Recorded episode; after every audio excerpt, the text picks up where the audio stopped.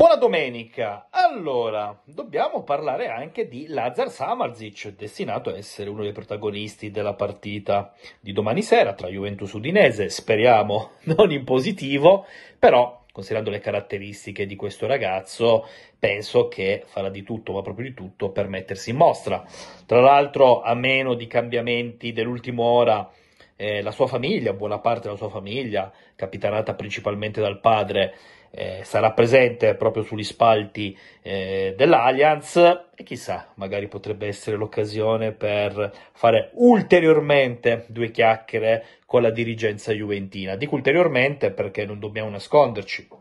Io credo che Samarzic continui a far parte di quella lista eh, di giocatori che la Juventus monitora in vista dell'estate per migliorare il centrocampo perché Oggi pomeriggio vi darò un aggiornamento su Wes McKenney in chiave progettuale, ma bisogna fare delle riflessioni nette affinché il reparto sia all'altezza del nome Juventus. Ora è stata trovata una sorta di quadra che con una partita a settimana e giocando in una determinata maniera ti fa galleggiare. Ma se vogliamo alzare il livello, e credo che questo pensiero eh, sia proprio quello principale, sia del DT Cristiano Giuntoli che del DS Giovanni Manna, e beh, tocca mettere mano sensibilmente al reparto. E Samarzic in prospettiva resta scala europea, direi, uno dei centrocampisti più talentuosi. Allora, nel mercato di gennaio ci sono stati due giorni in cui abbiamo avuto la percezione che la Juventus facesse sul serio su Samarzic. E questa convinzione eh, si associa al fatto che poi la manovra di disturbo della Juventus, guarda un po', abbia portato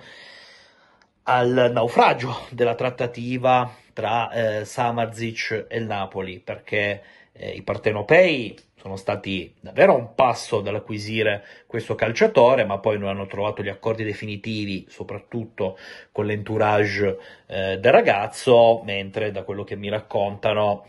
se eh,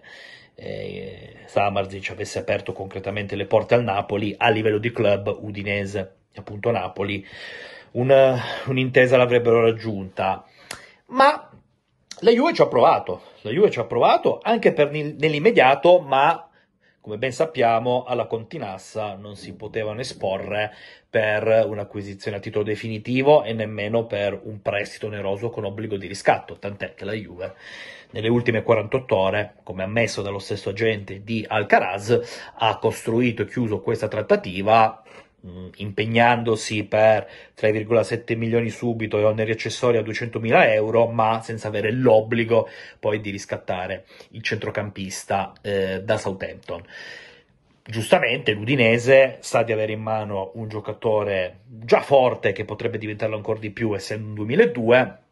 e subito non se l'è sentita di, mettiamola così, fare un favore a livello di formula alla Juventus. A me risulta che ci sia stato almeno un incontro tra dirigenze, un incontro tenuto nascosto, segreto, come è giusto che sia, ma dove le parti hanno chiacchierato, e da lì nasce anche l'idea della Juve di provare a riportare a casa Roberto Pereira, che eh, domani sera mancherà essendo eh, squalificato per un turno, ma con l'Udinese a chiedere 3 o 4 milioni per un giocatore ampiamente over 30 e la Juve, come ben sappiamo, eh, non voleva spendere per giocatori troppo in là con l'età o che comunque non garantissero base progettuale e in questo discorso includiamo anche il sondaggio per Jack Bonaventura della Fiorentina. Quindi Juve Udinese hanno ottimi rapporti, eh, ma da sempre, da quando c'è la famiglia Pozzo, sono tantissimi gli affari andati in porto tra queste due società e credo che sia corretto continuare a monitorare eh, la pista Samarzic. Poi dire che eh, sia l'obiettivo principale per l'estate, secondo me non è così. Dire che il suo profilo faccia parte di una shortlist di 3, 4, 5 nomi ci sta la grandissima. Dal momento che la Juve eh, in estate, come vi ho detto, un giocatore con quelle caratteristiche lo prenderà. Magari sarà il Caraz eh, a cifre rivisitate se dovesse far bene eh, in bianco-nero? È impossibile prevedere il futuro, ma l'idea della Juve c'è. L'idea della Juve c'è perché bisogna aumentare la produzione offensiva anche con i centrocampisti, bisogna migliorare la qualità in fase di palleggio, avere più assist, avere più gol e Samarzic in questo è un giocatore che ha un'ampia eh, prospettiva. Quindi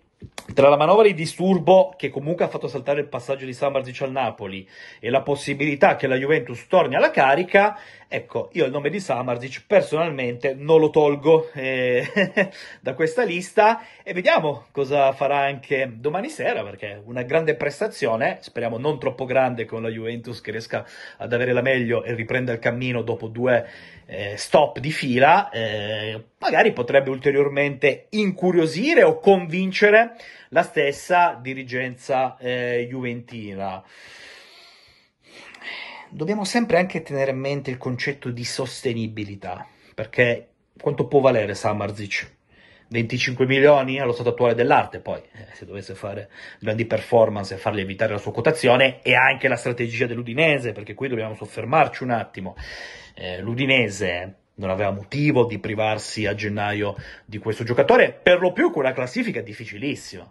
perché la classifica dell'Udinese, amiche e amici, è tosta, ci sono tante squadre che sono lì a uno due punti, discorso salvezza è davvero bagar piena, eh, toglierti Samarzic così in un contesto dove già la squadra non è che si, es- si stia esprimendo in migliore dei modi, sarebbe stato un grosso azzardo, a meno che non fosse arrivata una squadra, nel dettaglio la Juventus, subito con 25 milioni e magari l'Udinese una parte di quei 25 milioni avrei potuto investirla immediatamente con due o tre giocatori di prospettiva e lavorando come sempre fanno ultimamente con meno risultati rosei, ma comunque sulla fase di scouting. Ma se ti vengo a chiedere Samarzic in prestito eh, con diritto, non me lo dai mai nella vita, e infatti l'Udinese non l'ha dato mai nella vita. Ribadisco, Parliamo di un club che ha messo sotto contratto Pereira a parametro zero e poi ha chiesto 3 o 4 milioni al timido sondaggio della Juve. Ora, mm,